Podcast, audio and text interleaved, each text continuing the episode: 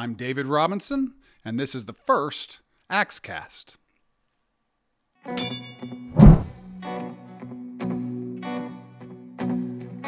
For who has known the mind of the Lord that he may instruct him? But we have the mind of Christ.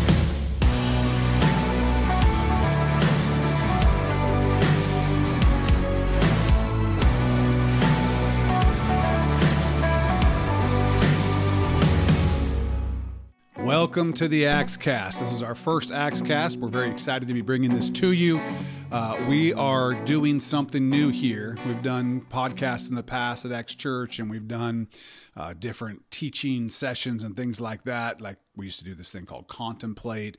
We used to do different things where we kind of apply the mind of Christ things, and we're taking that and we're going to do that as part of this video podcast. It'll also be available on audio wherever you get your uh, podcast. We're going to be going and applying the mind of Christ to Scripture to theology, to philosophy, to current events, to the law, to the church, to you name it. We're going to be doing that, and it'll be different. So, each episode, Lord willing, will be will kind of focus in a particular area. And you may look at one and think, "Oh, that's not really my thing. I'm not into learning that. I'd rather just hear about Scripture and not hear about how the mind of Christ applies to this or applies to that." You know, wait for the next episode because they're going to be about different things. Some of them will be kind of about thinking and how we do that like this one. Some of them will be about, you know, digging into a particular scriptural passage or talking about a particular current event or what the US Supreme Court did or what's happened in some other country or what's going on in the greater church, the body of Christ throughout the world or throughout this country or whatever it may be. Lots of different stuff. We're really looking forward to interacting with you during this time. And so you have a couple of options for that. I want you to know what those are up front. You can subscribe on YouTube to the Axecast channel on YouTube. I imagine you just go to YouTube and type in Axecast to your search bar, and hopefully you'll be able to find this channel. And it's separate from the Acts Church Northwest channel. And you can subscribe to that there. You can comment on the videos there if you want. Uh, we'd love it if you went on to wherever you listen to your podcasts and left a review. Even if you're not a listener, you're a watcher, but you're taking in the content, it would be really helpful for those reviews, particularly on the Apple podcast channel. If you go in there and give us a review, that actually helps not only, uh, well, the only thing it really helps is it puts it out there more often for people who are looking for this kind of study and this kind of uh, scripture study and applying the mind of Christ study to find that podcast so that we can have this go to as many people as we think the Lord can use it in their life. And we know that that's the plan and the mission for this. If you go to Acts Church Northwest, or actschurchnw.org. Uh, you will be able to find and download our app. It will also be available there. Anyone who wants to can download that app. Podcast will be there both on video and on audio. And in the messaging part of that app, there is a message board that's just specifically set aside for the Axe Cast. You can go into the app, go into the messaging, swipe to the right where it lets you pick different channels. You should see that Axe Cast comments channel right there.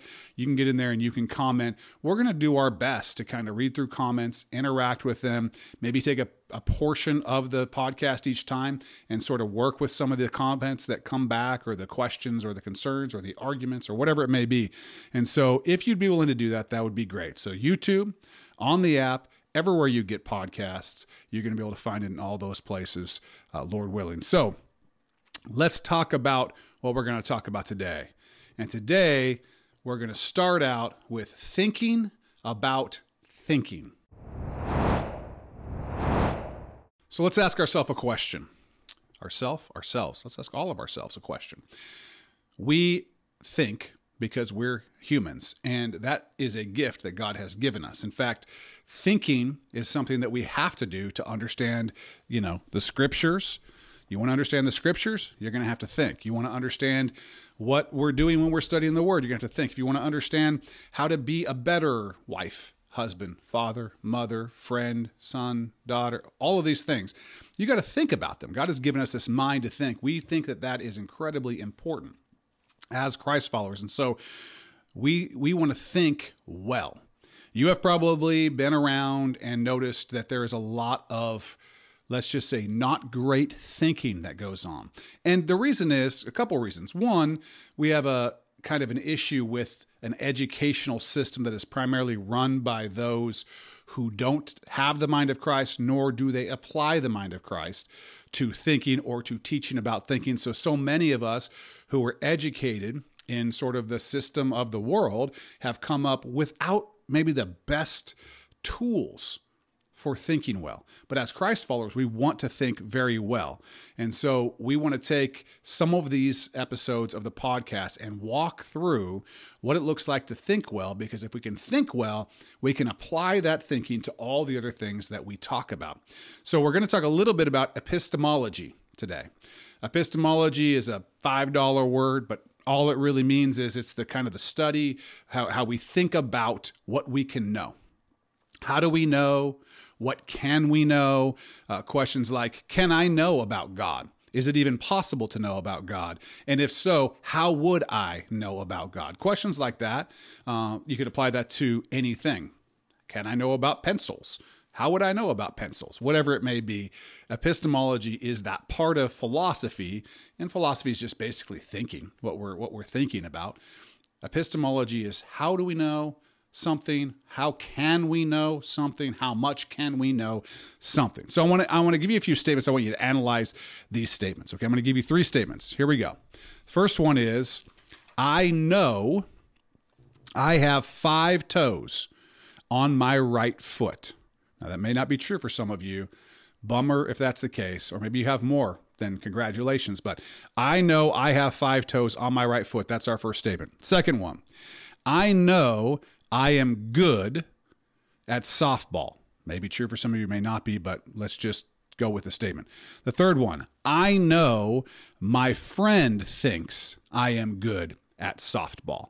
Three statements, three different kinds of statements. And as we kind of walk through them, we're going to see three different ways of knowing these things and three different levels of our ability to know these statements. It's important that we understand that because out there in the world, you can get in conversations with people. And there seems to be this kind of idea that if someone thinks something, that has just as much value as if you know something. So if I if I say I know that the Angels baseball team won the World Series in 2002. If I say that, whether it's true or not, okay, let's assume that it was true. I know the I think they call them like the Los Angeles Angels of Anaheim or something crazy like that. It just used to be the California Angels. I know the California Angels won the 2002 World Series of Baseball. And the other person says, I don't think they did. And I think the Atlanta Braves won the 2002 World Series. And that person thinks my belief, my thought, what I think is just as valuable as yours, even though you know it and I just think it you know, and then I show the the almanac that shows, hey, they won, and the person goes, that's probably wrong. I still think this thing. So, how much you can know something and how you do is extremely important. Let's let's go through the statements. We're going to ask two questions about each statement. One is, how do we know each of these statements is either true or false? How do we know whether they're true or false? The second is, can we know that a statement, one of these statements, any of these statements are true or false? Let's start with statement one and ask ourselves can we know? Can we know? A better question is how sure can we be? Now, we're going to have to leave out certain possibilities. Okay. So, whenever we're doing epistemology, you get into the people who talk about, like, well, maybe we're in a simulation. And so nothing's really real. Maybe I'm just a brain floating in space. And if that's the case, it only seems like things are real. Or maybe I'm dreaming, or maybe kind of that kind of that kind of I'm not gonna say it's nonsense, but let's just say it's not important to what we're talking about here. We're going to assume that you're awake, you're not in the matrix, you're not a brain floating in space, and that the things you see, touch, taste, smell, and whatever, generally speaking, are real things. And so we have to start kind of with that baseline and say, okay, based on assuming that life and, and reality is actual life and reality. Uh, how can we know? How can we know? So uh, we have to to think about how we would remember the first statement was i know i have five toes on my right foot how do we think about how do we gather evidence for for that um, well we can see our toes touch our toes Uh, we can even taste and smell our toes. I don't recommend that for you. I mean, unless you have really clean toes, but we can actually take most of our senses, you know, taste, touch, smell, hear, feel. I guess you could hear your toes if you could like snap with your toes or something like that, which if you can, that's let me know in the comments about that. Uh, we can we can do all of those things. The toes are literally attached to our body. So if we have a body and we do, we should be able to know by counting how many toes we have. So our certainty about how many toes are on our right foot can come pretty close to 100%.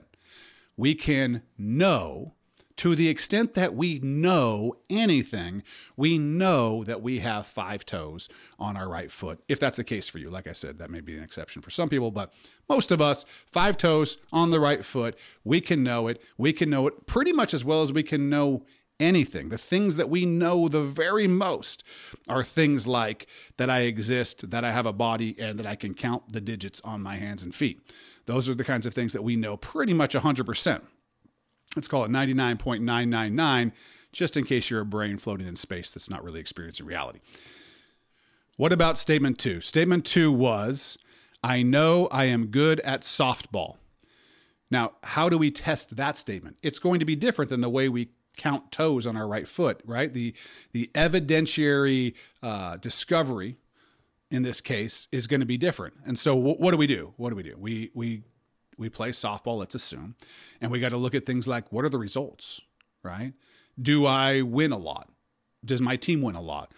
It does my team win a lot because of my play when I look at other people and their stats, batting average, fielding average, uh, you know, how fast, how many bases they steal, whatever it may be, it, are mine above average or below average? There, there's a number of things that you can look at. You can ask people, hey, do you think I'm good at this? Things like that.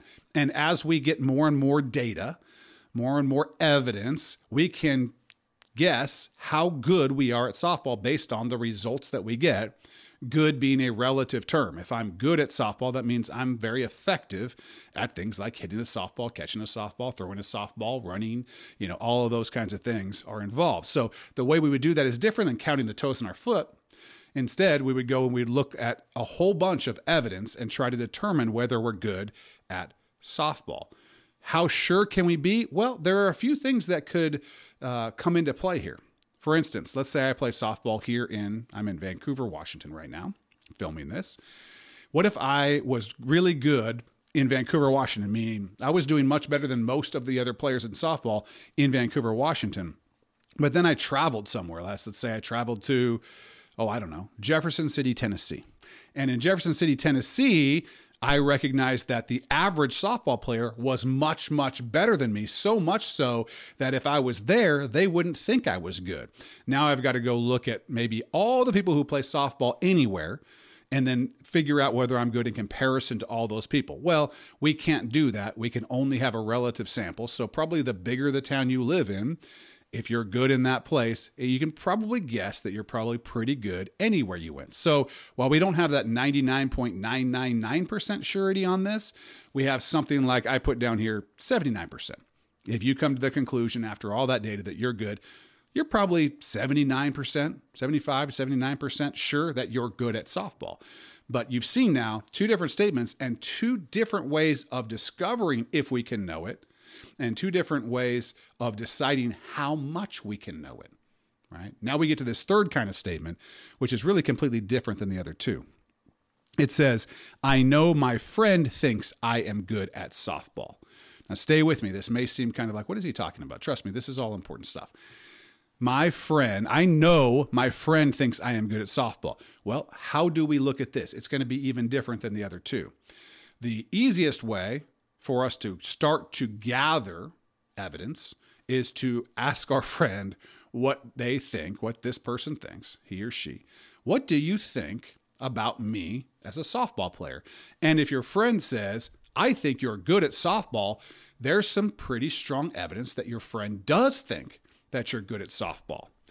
The problem is is that there's some other questions that come. For instance, does my friend lie very often?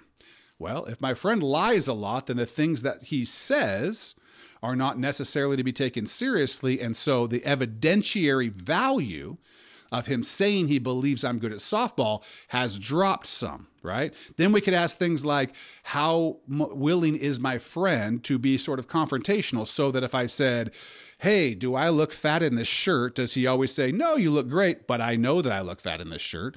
Uh, then I know that my friend is usually going to say the thing that he thinks is going to make me feel good. Now the evidentiary value goes down even more. And even if all these things weren't true, my friend normally, as far as I can tell, tells the truth and normally is willing to tell people uh, what they want to know, even then, we have kind of a, a gulf between what my friend says and the fact that I could never know what's actually in my friend's heart or mind. And so, the people that you know the very, very, very best, you can only go so far before you have to say, they can say what they want, they can even act how they want, they can do.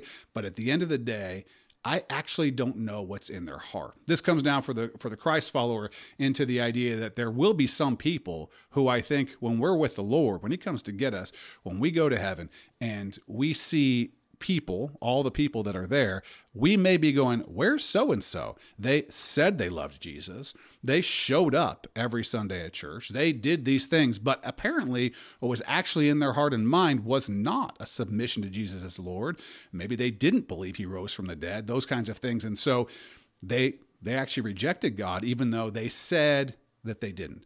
So the certainty level that you can have that your friend thinks that you're good at softball is probably even lower than the certainty that you can have based on your stats that you actually are good at softball, which would actually also play in. If you are good at softball and your friend says he thinks it, it's more likely to be true. But here we go, and, I, and I've put down for this one 51%. 51%. It depends on who your friend is. It depends on how honest your friend is. It depends on how much you think there's a co- connection between what your friend says and what's actually going on in your friend's heart or mind. So, you might come up with slightly different percentages for how well you can know these things. And the fact is that most of us, we do not spend any time thinking about these things. Like, well, I believe that this is true with a 53% accuracy. Well, I believe this is true with 100% accuracy. We just sort of live, and these things just sort of happen, and we just sort of figure it out. So when somebody says to you, Hey, I've got five toes on my foot, generally we, without having to think about it, go, Well, he knows that for sure, as opposed to when somebody else says, I believe that the Atlanta Braves are the best baseball team in the world.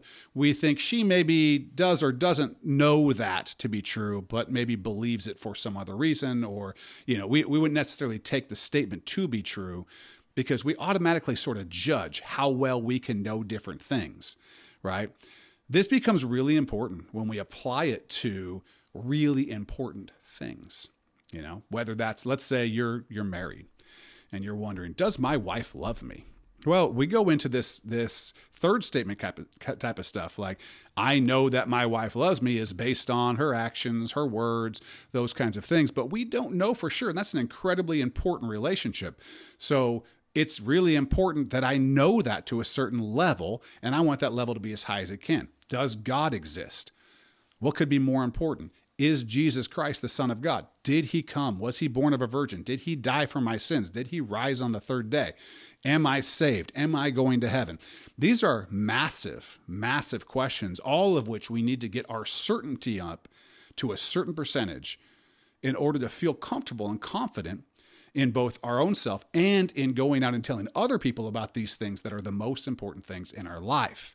So we have to look at the evidence. And then, as we're going to get into here in a minute, we sort of get to that a certain point of, let's say, a percentage of certainty about that thing. And then from there, we can add faith. So, every one of these things that I talked about, whether it was I have five toes, I'm good at softball, my friend thinks I'm good at softball, each one of those you can get only to a certain point, and then you take some leap from there to actually get to sort of the proof that that thing is true. So that I have five toes, it's true unless I am in a simulation or I am a brain floating in space or I am sleeping and am counting my toes wrong. If one of those things isn't true, it is true. I am good at softball. We got to like say 79% there. I can go from there to the stats and the evidence, and I can take the jump to say, yeah, I believe I'm good at softball. I, there is, I am justified in believing that I'm good at softball. The other one, I believe that my friend, or I know that my friend thinks I'm good at softball. We're not quite as high, but we can probably get high enough to say, yeah, I'm pretty sure. I'm pretty sure so and so believes I'm good at softball. All right. Now, taking all that, we're actually going to look at a video that came out this week. Uh, there's a, a guy named Justin Brierley and we actually did an interview with Justin. He he has a show, a podcast, uh, kind of a video podcast called Unbelievable, and unbelievable question mark, and it's it's phenomenal. He gets uh, oftentimes it'll be an atheist and a and a Christian believer. Sometimes it's a couple different Christian believers. It's but they're talking about these issues, and it's normally kind of what I'd call a friendly debate. And so the guy eh, Justin's over in England. Um, like I said, we did a we did a interview with him when we first were doing the what I'd call the COVID axe casts, where we were all at home, and so we did different stuff. I will put a link or have Tiffany put a link in the description down below on YouTube or if you're looking at it eh, at this on uh, your podcast channel, it'll be in the show notes of that interview if you want to go back and, and hear from Justin. Really, really a solid guy. Um, but he had uh, somebody on his show, an atheist on his show this past week, I believe. His name is Jonathan Pearce. He describes himself as an atheist and he makes an argument. And we're going to look at the video of that argument. It's about a minute and a half long uh, video. And then we're going to kind of go through and assess that argument because he's saying some things about epistemology which are important for us to think about. So let's watch that video We'll watch it all the way through first, and then we'll kind of break it down. I'm holding a pint glass which has a tiny amount of orange cordial at the bottom. That orange cordial represents evidence. And for me, this is a tiny amount of evidence in a whole pint where if I have a full pint, I have a justified belief right? So let's say this is the resurrection of Jesus. I look at this and say, right, the evidence for the resurrection of Jesus is very, very, very small, very low value indeed. So if I was to believe the claim that Jesus resurrected, I would need to fill up my pint glass with a lot more stuff. And that would require me to fill it up with faith, uh, motivated reasoning, biases, uh, stuff like, you know, heaven and hell, really driving me to want to believe this is true. And the other thing I can do is artificially expand my my va- evaluation of the evidence so that this tiny sliver of orange cordial takes up three quarters of the glass. And my point would be that JM would look at the Gospels. We have the same access to the same evidence and same arguments, but I look at the Gospels and that's how I value it. He looks at the Gospels and he will ev- evaluate the evidence as being three quarters of the glass. So the question is really today, what we need to be talking about is what are we bringing to the table that means that our evaluations of both the claim, like what is an ordinary claim for me, is not an ordinary claim for JM. So I might say naturalistic abiogenesis, so the life starting naturalistically is a normal claim for me. So I won't need as much evidence as he will need. He, he will see naturalistic abiogenesis as an out of the ordinary claim, and he will need evidence that is far beyond what I would require. And same for the resurrection. So what are we bringing to the table, and how can we meet in such a way that we start understanding each other and start having maybe a benchmark for for how we arrive at our our worldviews and our background knowledge. All right. So you watched that video, English guy. Hopefully you understood everything he said. Uh, I talked kind of fast, went through a lot of stuff. We're going to slow it down. We're going to break it down. And if you're kind of like, why, why, why spend the time doing this? We disagree with this guy already you know, if assuming you're a Christ follower, hey, I don't, I don't agree with this person. I think they're wrong. I think they're wrong about the resurrection. I think they're wrong about evidence for Jesus Christ. I think they're wrong. So I already think that. Why, why do I have to engage with it? Why do I have to think about it? And the only answer I can give you is you're obligated to think about it.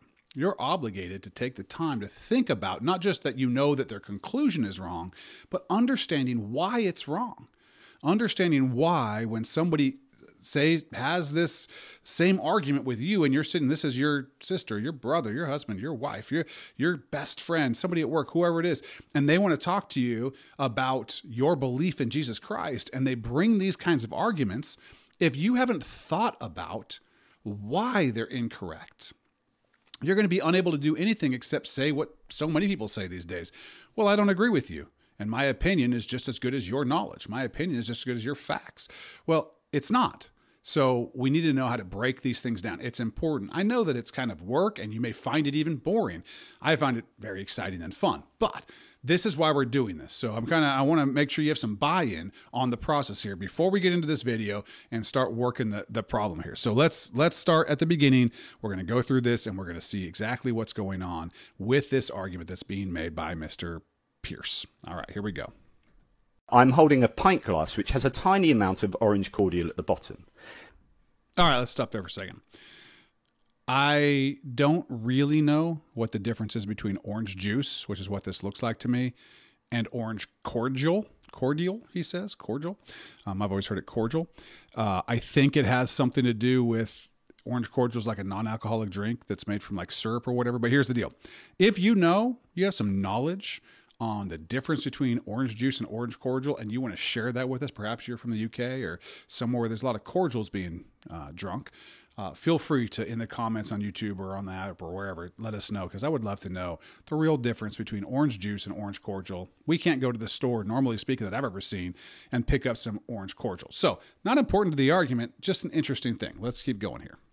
That orange cordial represents evidence. And for me, this is a tiny amount of evidence in a whole pint where if I have a full pint, I have a justified belief, right? All right, we got to stop there. He said a few things there, but one of the things that he says that we that we have to define if we're going to understand what's going on here is he uses the term justified belief. A justified belief is an epistemological term. Okay, it's connected to how we know what we know. Some of the stuff we were already talking about. Uh, if we look at justified belief as the amount of evidence that it takes to be justified in believing a particular idea, we can understand what he means when he says justify belief. So we have some examples. In if you are from the U.S. or you uh, have ever seen Law and Order or any U.S. courtroom drama, we love courtroom dramas around here. So if you've seen one, we actually have standards, standards, evidentiary standards that say whether a particular belief is basically justified in a particular case. The most well known standard in the US is the criminal law standard beyond a reasonable doubt, right? Beyond a reasonable doubt. And that what that means is that the line that has to be crossed for, with evidence in order for a jury in this case to conclude or to be justified in believing that a criminal defendant is guilty, such that they can actually be punished for it, is way down the road. They literally cannot have a single reasonable doubt. Okay, so we talked earlier and we went through these things. Could you have a reasonable doubt about the five toes in your right foot? No, there's no reasonable doubt about that. Could you have a reasonable doubt about whether you were good at softball? Probably. We talked about the fact that maybe they're better at softball in Tennessee than they are at Washington, or maybe, you know, those kinds of things. So there's probably a reasonable doubt. That's not going to cut it. No conviction. Then does my friend believe that I'm good at softball? There's all kinds of reasonable doubt there. And so they wouldn't pass the evidentiary line the epistemological certainty line, where he what he talks about is a justified belief. If you're on that reasonable doubt standard, it's a high standard. It's about the highest standard that you can have. So if you're going to look at it like his cordial glass, it's this humongous glass and has to be filled to the top. If you want to use his metaphor, so uh, the the next standard is preponderance of the evidence. That just means it's more likely than not. Now, I think that all three of our statements from earlier would pass that standard, okay? More likely than not, that's enough in that case to say, you know, make somebody pay some money for like a civil wrong, like negligence, that kind of thing. All we need is more likely than not. There's another standard that's kind of in the middle of the two called clear and convincing evidence, which is basically the middle of those two things if you want to get real simplified with it. But these are different standards. So if you ask yourself a question like, You've left, you guys are on the road, you're going to the beach, you're an hour down the road, and your wife says to you, Did you lock the door before we left? Now, you might think, I remember locking the door. I'm pretty sure I locked the door, but I'm not positive I locked the door because, of course, my memory of locking the door could be mixed up with I don't know, a thousand other memories when I locked the door. And so you have some, like, I'm not absolutely positive. I have a reasonable doubt about whether I locked the door. Nevertheless, if you think you remember locking the door, you're probably not turning around and driving an hour back. You're probably going to risk the contents of your home or whatever it is on that belief because you're probably, as, as this gentleman would say, justified in your belief that you locked the door, at least sufficient that you would actually risk your plasma, they don't need plasma anymore, whatever, your LED TV. Okay. Um, there are other things that are more certain, like how about this? Does Amsterdam exist? Well, if you're watching this from Amsterdam, you're probably like, yeah, I can see, touch, taste, and feel it. But if you're like me and you've never been to Amsterdam or to Europe at all, you would have to say, well, there are maps that say it exists. There are people who have told me they've been there. I there's those wooden shoes. There's that whole thing going on with like the Dutch people. It seems like Amsterdam exists, but I have never seen it and therefore don't know that it exists. But if I ask myself, do I have a reasonable doubt that Amsterdam exists, I'd say no. I have no reasonable doubt about it. And of course, it doesn't play a huge role in my life whether it exists or not. I'm not buying a lot of stuff from Amsterdam, you know. So I pretty much think I know that it exists. I think most people know that it exists. So when Mr. Pearce says the cordial represents a small amount of evidence for the resurrection of Jesus, he's saying a couple of things. He's saying that the evidence for Jesus is very small and does not rise to the level of being a justified belief. He's saying we're not talking about reasonable doubt. We're not talking about clear and convincing evidence. We're not talking about a preponderance of the evidence. He has got this little tiny thing in the bottom of this cup and saying that's all the evidence there is, and you would need all of this. So he's he's making an argument that's first of all, it's not engaging the evidence for the resurrection, just so that we're clear. He's making a blind statement. This is all there is there's only this little amount of evidence, right? So I could do the same thing for anything. I, hey, here's a glass of orange cordial, and here's how much evidence I believe exists for the fact that you have five toes. I can say that all I want. The question is, is that true? Well, he doesn't engage that. And he's not going to. At no point during this thing, as you've watched, does he ever engage with the actual evidence for the resurrection. What he does is he just blanketly says it's small, but he's saying it's small in comparison to something. He's saying it's small in comparison to what would be needed to justify a belief that the resurrection happened. So we can argue about whether he thinks it's small in general or not. Uh, that is a, uh, a, I guess, something we could argue about. But scholarship on this on this matter, uh, the amount of evidence that exists for the resurrection, when we talk about, well, we believe lots of things happened in the first century right? All kinds of things, uh, things having to do with Rome and Caesar and even other countries and and different. We have all kinds of beliefs about what happened in the first century, and this is about the most well attested thing that happened in the first century. We believe those other things, so we should probably believe in the resurrection. It's not a small amount of evidence; it's an enormous amount of evidence for this kind of a fact. Uh, Luke, who uh, the Holy Spirit inspired to write both the book of Luke and the book of Acts, two very long books in the New Testament, uh, he he described it this way under the inspiration of the Holy Spirit. This is Acts 1 1 through 3. It says, The former account I made, O Theophilus, of all that Jesus began both to do and teach. So the former account, that's the book of Luke, what we call the book of Luke. It's one of the Gospels describing the life of Jesus. It says, Until the day which he was taken up after he, through the Holy Spirit, had given commandments to the apostles whom he had chosen. Then it says this To whom he also presented himself alive after his suffering by many infallible, certain, okay, infallible proofs being seen by them during 40 days and speaking of the things pertaining to the kingdom of God. So Luke had had gone around. It's clear from his writing.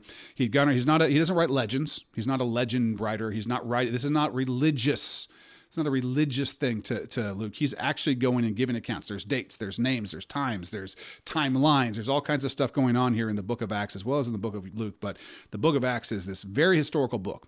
And he's saying, I went, I talked to these people. They saw him alive after he was dead. And and when Luke wrote this in the first century, you could still take this writing and say, oh, he named this person, this person, this person, this person, this person who says they saw Jesus alive, and they were alive to go ask them whether it was true. So there's a lot of evidence just right there.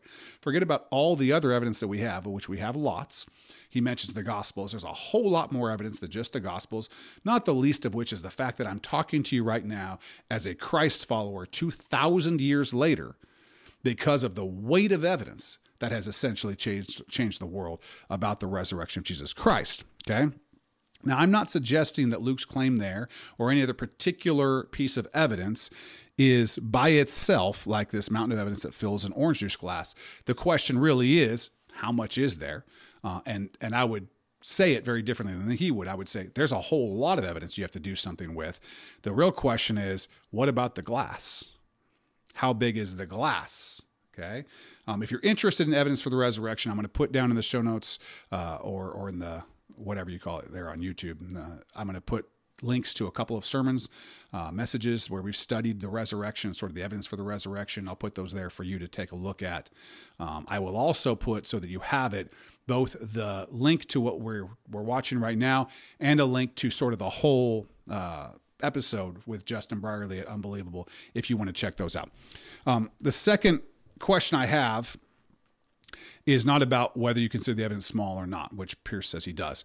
The question is, uh, what size glass in this metaphor needs to be filled in order to consider a belief in the resurrection of Jesus Christ to be justified? Okay. What is the size of the glass? Okay.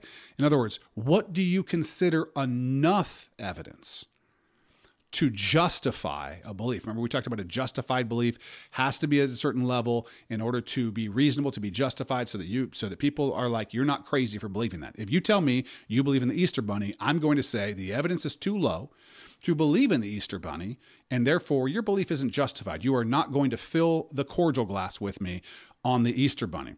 Um, the question is, how big is the cordial glass when it comes to resurrection? And the further question is, is it similar for Mr. Pearce to the cordial glass that he would use to justify beliefs in other things? Or is he saying that the, that the cordial glass to believe in the resurrection, in other words, the amount of evidence it takes to believe that Jesus Christ rose from the dead is way more evidence than you would need for other things that he clearly believes in? Now, this is this is where the problem is going to come in uh, for this for this guy. For instance, if I said, "I don't believe in Amsterdam," And you're like, oh, okay, um, I can show you on a map. I can bring in, you know, I don't know what they call, you know, a, a common Amsterdam name. We'll just say Tony. I'm bringing Tony over here, Amsterdam Tony. Everybody knows him. He'll tell you all about Amsterdam, the street names or whatever. He's lived there. He's Amsterdam guy. I can do this. And I say, no, no, I will not believe in Amsterdam unless you fly me there on a plane and you take me there and I see it and I can then go through the process of making sure that it's a real thing. You didn't just set it up. I have just these unreasonable expectations of evidence. And I say, I don't think anyone's justified in believing in Amsterdam until all that's happened. I think most people are going to look at you and say, well, your standard for evidence is unreasonable. You believe lots of things without that standard of evidence. We talked about the keys, did I, or the lock in the door. Did I lock the door? I th- I'm pretty darn sure I locked the door. Is that enough evidence to leave all my stuff possibly to be stolen? Normally speaking, yes. So I only needed, you know, just that much evidence. Now, am I saying I need that much evidence for that? But for Jesus Christ, I need uh, evidence, a mountain of evidence. Could uh, ultimately the question being, could the cordial glass be filled? Could you have enough evidence to fill the cordial glass according to this gentleman here, or is he being unfair? Unfair. All right, let's take a look at, let's keep going for a minute and see what else uh, Mr. Pearce has to say. So let's say this is the resurrection of Jesus. I look at this and say, right, the evidence for the resurrection of Jesus is very, very, very small, very low value indeed. So if I was to believe the claim that Jesus resurrected, I would need to fill up my pint glass with a lot more stuff. And that would require me to fill it up with faith, uh, motivated reasoning, biases, uh, stuff like, you know, heaven and hell, really driving. Okay. This is this is the problem that we're going to start to run into is he starts to sort of mix, mix the metaphor here. So it starts with here's an orange cordial glass and this stuff that's in it is evidence. And then he says i need the glass filled with evidence to justify the belief. But then he says actually i can fill it with other stuff besides evidence. Well that doesn't really work but let's just ignore the mixed metaphors for a second and kind of and kind of work through what he said. He's saying that uh, in order to fill the glass, because there's so little evidence, he would have to, or a person would have to fill that glass with things like faith, motivated reasoning, and biases, right? Uh, here's the fundamental problem with that. What often happens, as I would call it a tactic, or it could just be a misunderstanding, in arguments between people who, who would describe themselves as atheists or agnostics and Christians, is this sort of flipping of terms where they use the word faith to mean this is what I do instead of having evidence. This is what I do instead of thinking. It's a fundamental misunderstanding of what faith is or the way the Christ follower views faith. But they use it kind of as an attack to say, you only believe X, whatever, the resurrection of Jesus, that he was born of a virgin, that you're saved from your sins, that God loves you. You only believe those things because of faith. Kind of like this guy saying, here's the glass, you get a little bit of cordial, and you fill the rest of it up with faith. And he adds a couple other things motivated reason and biases. Uh, that is not the way a believer sees faith. We'll talk about motivated reason and biases in a minute. But a believer sees faith as something completely different. Faith is not the evidence itself. Okay, it's not the evidence itself. Faith is the step that we take, kind of that proof step, once the evidence has already reached the level of a justified belief. The belief has to be justified before we take the step of faith. Okay, let's let's look at Romans 11, 1. It's very simple. It says this Now, faith is the substance of things hoped for, the evidence of things not seen, or the proof, evidence, proof of things not seen. Okay, so faith is believing in the things that are not seen by the things that are seen. I believe in Amsterdam because I've seen the map, right? I believe that a tree has roots because it's standing there and it couldn't stand there without roots. I have I am using I have a justified belief in tree roots because I've seen uprooted trees and because that tree is standing there and the wind doesn't blow it over. I have a justified belief. My glasses, my orange cordials all the way to the top and then I can take my faith step to believe in the roots even though I don't see them. This is faith. This is the way the believer sees faith. It's not and it's it's not something that we use instead of evidence it's the thing that we do that, by the way, everybody does at some level, right? Because of the evidence. So in Christianity, we call it faith, and there's a lot more to faith because it because it's connected to God in the way that we are relationally we are relationally connecting to God. That's that's faith. But it's the same idea that everybody has about every belief that they hold period. Whether it's i yes i locked the door whether it is yes i'm good at softball whether it is yes i have five toes. There's always that step that goes here's the evidence and now to to take that and turn it into a belief. I believe that thing's true. There's always something that happens there. For the believer that's where faith comes in. It doesn't come in to make up for evidence it comes in because there's evidence. And so it's just a fundamental misunderstanding to suggest that believers, that Christians, are taking this tiny amount of evidence and then mixing in, like you were adding water to the cordial or something, and, and getting it to go high because we have faith that makes up for the lack of evidence. It's just not true. Uh, so, if faith is basically bridging the gap between the evidence that justifies the belief and actually turning that part of your brain that says, I do believe on, then what he's talking about does not work. Now, he also talks about motivated reasoning and biases. Now, again, the. this is just really an ad hominem attack on the person who believes in the resurrection, saying you couldn't possibly believe it on the evidence, which you, he doesn't actually address the evidence. You could only believe it by adding faith, adding things like motivated reasoning, or adding things like biases. Uh, motivated reasoning means that I have a, I'm motivated to believe the thing. And therefore, I will, uh, my reason, the thing that I use to analyze evidence and so on and so forth, I will um, corrupt that, my reasoning, in order to get to the result that I want. I want to believe, right, that the, uh, that the Washington Huskies are the best football team in the country that they were the best football team in the country last year. Unfortunately, all of the evidence is squarely against that conclusion. But since I'm so motivated to believe it, I start coming up with all kinds of reasons why no, but if you really understood we lost that game because of the refs, or I start making excuses. I start I have all this motivated reasoning because what because I'm not looking for the truth. I'm looking for the thing I want to be true to justify my belief in it. That can happen, no doubt. It can happen. But the idea that that is what is happening or that you could, that the evidence isn't sufficient without that is just simply not true. Bias, of course, is having a bias, having a, a, bent, a lean in a certain direction. So people will say, you only believe that because you live in the United States or you know you live in a Christian culture. You only believe in the resurrection because you grew up in a Christian culture or because you grew up in a Christian home or whatever it may be. That is suggesting that there's a bias and that the bias is your reason for the belief. Unfortunately, these accusations, uh, whether it's motivated reasoning or whether it's biases, are all in a uh, we classify them all together as a certain kind of fallacy, okay? And, and the fallacy, the, the groups of fa- the group of fallacies is called irrelevancy fallacies, okay?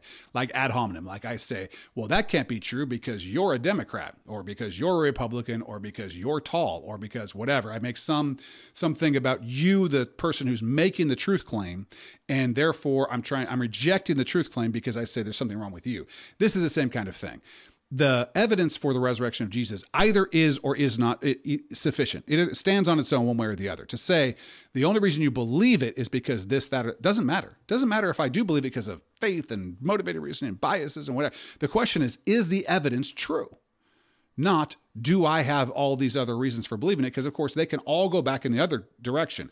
You're only an atheist because you were born in the UK, which is a post Christian nation with lots of atheists in it, and your parents were probably atheists, and, and, and, and that's not, that doesn't go against any of his arguments for why there's not a God any more than him saying you only believe that because your parents were Christian goes against any of my arguments for Jesus Christ. Okay. So it's, it's not they're not effective arguments. It's a fallacy to go in that direction. And it's a misunderstanding and a mixing of metaphors to suggest they can be added to evidence to justify a belief. They cannot. Evidence is the only thing that justifies a belief. Does the evidence reach a threshold? That's how you do it. Okay.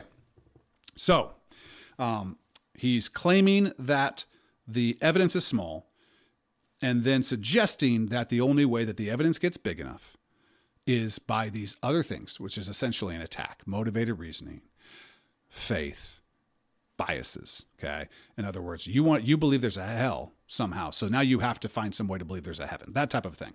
Um, I think that he's, just to be clear, because I don't want to, uh, Mr. Pearce here, I don't want to suggest something that, that is maybe unfair. I actually don't think he's really committing the irrelevancy fallacies because I don't think that what he's trying to do is is attack the evidence for the resurrection with those fallacies. I think he's bringing in them. I think the fallacy does come when he brings them in to suggest that that's why other people believe something. He already claimed, I think the evidence is very small. So that's his that's his take on the evidence. Now, getting to actually talk about the evidence and whether it's small or not is a different thing. He's he's doing a different thing. He's not arguing against the resurrection right now. He's arguing against the justification epistemologically the justification for believing. So I just want to be clear about that, just in case Mr. Pearce happens to watch this and thinks, "Well, that's not what I'm doing." I know that's not what you're doing exactly, but it, you're you're dangerously close to that uh, when you bring those in to suggest that that's why someone believes in something or that's why they think a belief is justified. Okay. Um, all right, let's uh, let's move on and see what's next here. Me to want to believe this is true. And the other thing I can do is artificially expand my my va- evaluation of the evidence so that this tiny sliver of orange cordial takes up three quarters of the glass. And my point would be that JM would look at the Gospels. We have the same access to the same evidence and same arguments, but I look at the Gospels and that's how I value it. He looks at the Gospels and he will evaluate the evidence as being three quarters of the glass.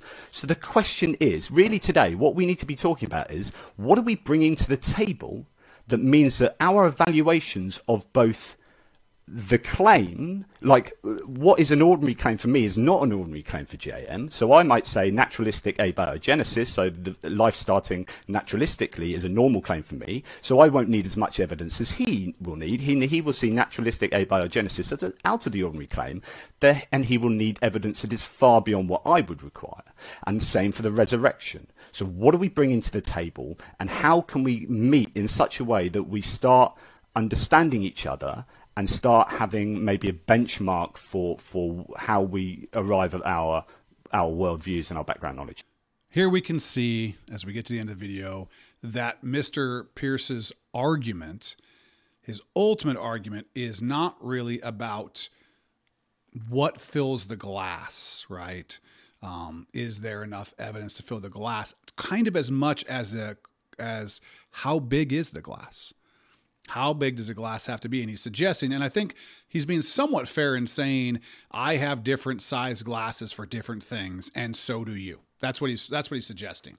Um, whether that's true, that being his his argument at the end. So I have a glass that has this much evidence in it, and it takes this much evidence to justify the belief. And for the resurrection, the glass is this big, but for other things, maybe it's smaller. And for you, the opposite may be true. Here, here's the problem.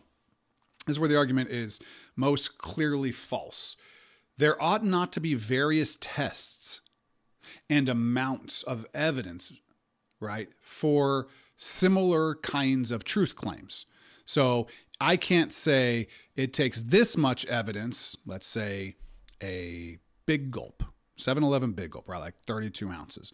It takes 32 ounces of orange cordial evidence in order for me to believe that I have five toes on my on my right foot, but it takes only a shot glass of evidence for me to believe I have five toes on my left foot right? They're the same kind of truth claim. I, they would have the same kind of, we would use the same kind of investigation, evidentiary investigation for each one. And what would justify a belief in either would be basically the same. And so you can't be changing how much evidence you need. The evidence is always, always, always. The amount of evidence needed to justify a belief is always, always going to depend on the kind of truth claim that is being made.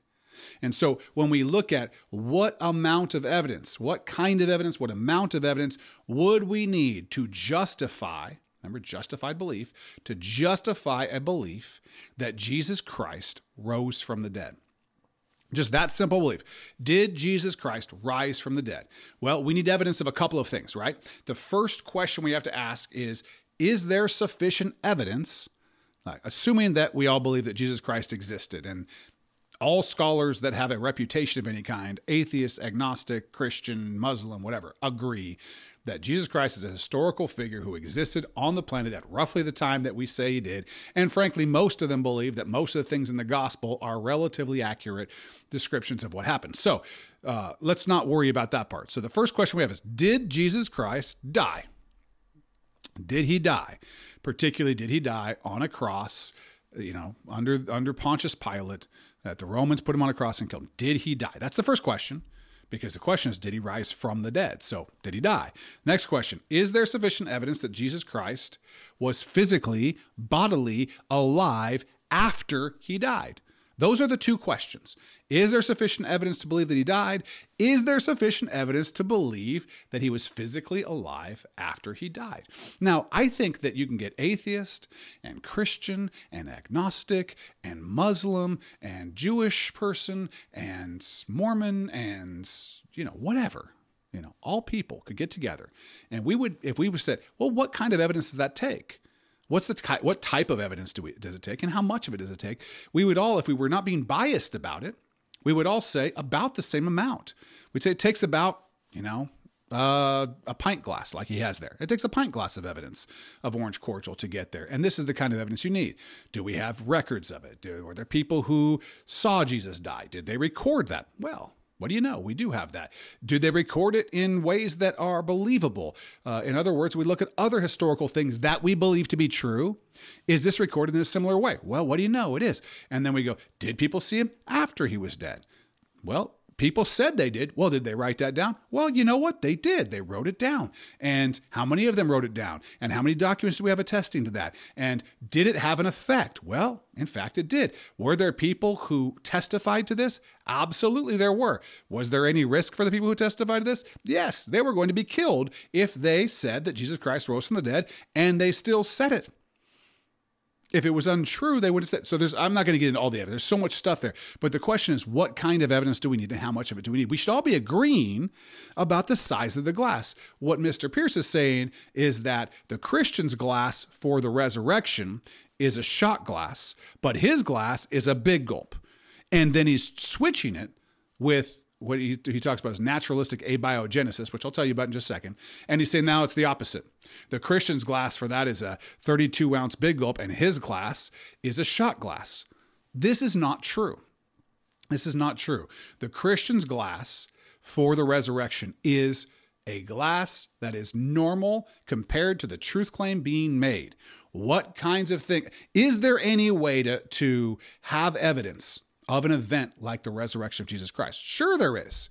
Like I said, did anybody say it? Did anybody write it down? Right? Do we have reasons to believe it? Hey, when the people who had an interest in proving that he didn't rise from the dead were trying to prove that he didn't rise from the dead, did they find his body and show it to anybody? No. Did they record that? Yes. Do we have evidence that there are people who were bribed to suggest that Jesus Christ's body was stolen? Yeah, there's all this stuff, right? So so we ask those kinds of questions and then we look for the answers. We do not come into it with a bias against it. And if we don't come with a bias against it, we're not going to make the, the cup, the cordial cup, any larger than it needs to be for anything. Anything else will be it's a you come in and you be fair. So if there's biases, Okay.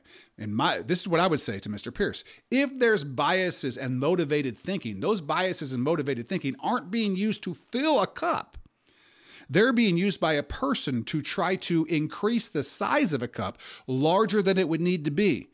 This is we, we run into this a lot. This is called moving the goalposts. So if I say, well, what kind of evidence do you need to believe that Jesus died, rose from the dead? And you go, well, I need to know. You know, a lot of people think that you have all kinds of beliefs about the Bible. Okay, I got a text today from a friend of mine who was saying, "Yes, my friend thinks that the Bible was written by, you know, was was written by the Catholic Church at a certain time for bad reasons and blah blah." And it's like, well, these these are just well known to, claims, well known to be false. Like there wasn't a Catholic church, there was just a church at the time. These books existed. We have massive thousands, tens of thousands of copies of them. They were the books that were circulated. All, all these kinds of questions about the Bible. Okay. But a lot of people, because they watch Discovery Channel or whatever and listen to people who are um, fringe scholars or niche, like out there uh, fringe scholars who, of course, because it's TV, you want it to be entertaining, who say crazy things about the Bible and about how it came about, or they read Dan Brown fiction novels and they go, see, the Bible was this and that. Then they may have some come into it with some views about say the evidence for Jesus Christ a lot of which is in the Bible and so they they say well you need to show me that there's you know reliable historical written evidence about x then I show them I show them that, right? I go, okay, here's the thing. And we get to the point where I show them how the Bible, how we know we have the original books, who wrote it, when they wrote it. And we go to, through all the scholarship that shows that we have, that the scriptures, that the gospels, that the book of Acts and so on are reliable. As, as reliable as anything else that we have from that time, more reliable. You can't you can't even compare the number of copies and attestation. And I showed them that, and I go, and and this is where we have all this evidence. And then they go, well, and I'm not speaking about anybody in particular. I'm just saying this could happen.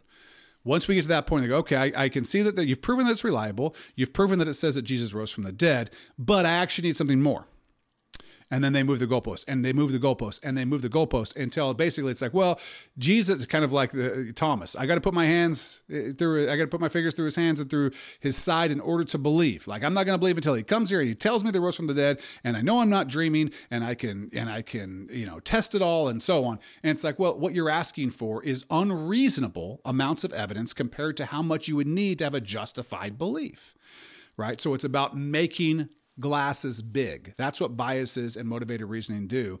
They make the evidentiary uh, question how much do you need? If we're asking what how do we know something right? What can we know and how do we know it? And we go well we can't know it unless we have this huge thing to justify the belief. That's where mr pearce i think is is off to suggest, now he may do that, but to suggest that that is what the believer is doing is nothing more than an ad hominem attack against a believer. It's not true. Now, he may run into a believer or two who does that, but thinking, theological, philosophical, trained, educated believers are not doing that.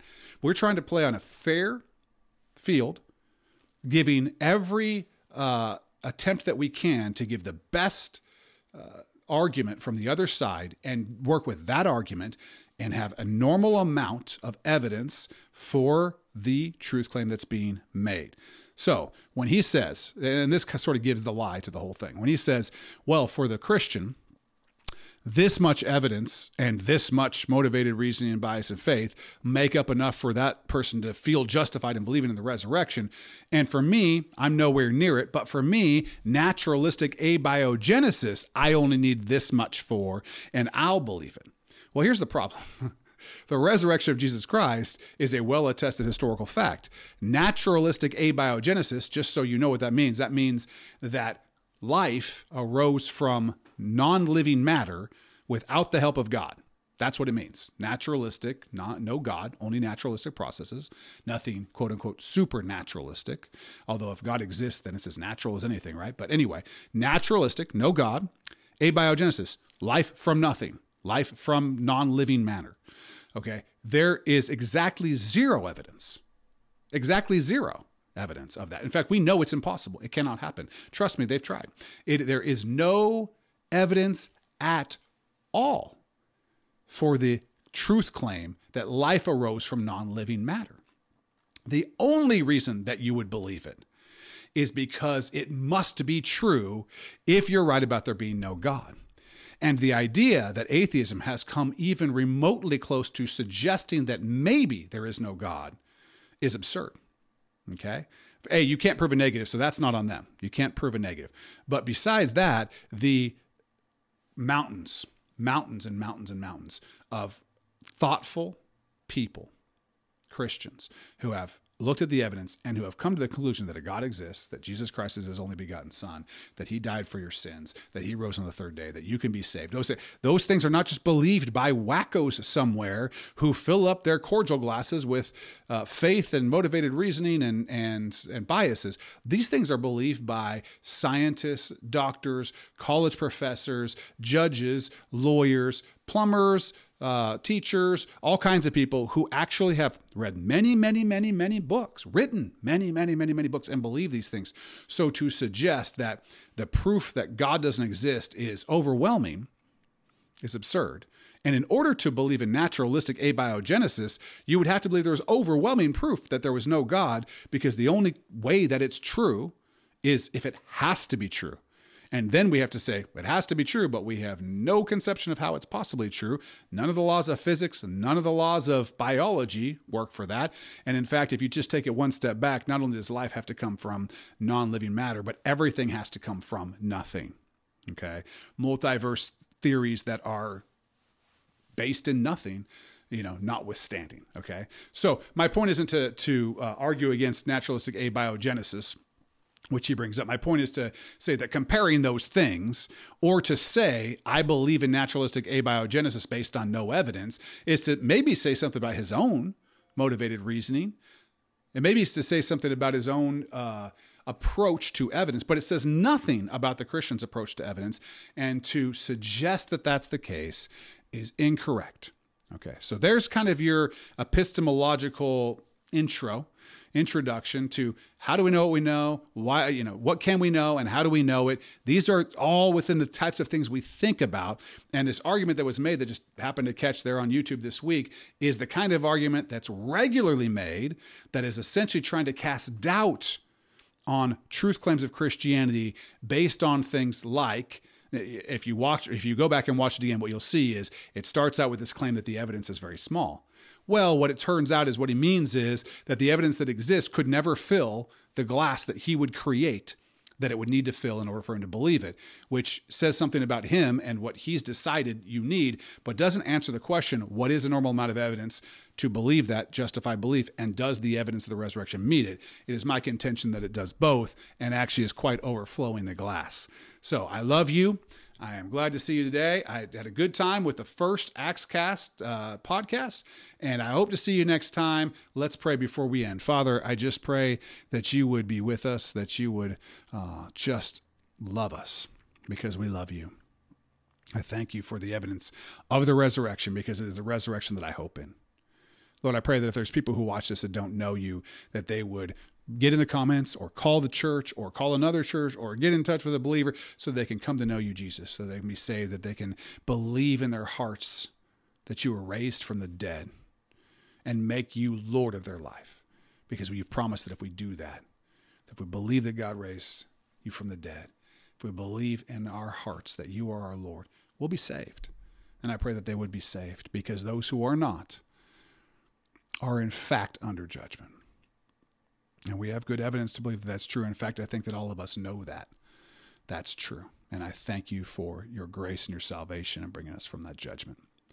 We love you, Lord. We look forward to the rest of this week. We look forward to seeing other believers, brothers and sisters, as we worship you on the first day of the week, on Sunday, singing praises to your name and studying your word. We thank you for your word. We love you in your name. Amen. Thanks for being with us on the Actscast. We look forward to seeing you next time, Lord willing.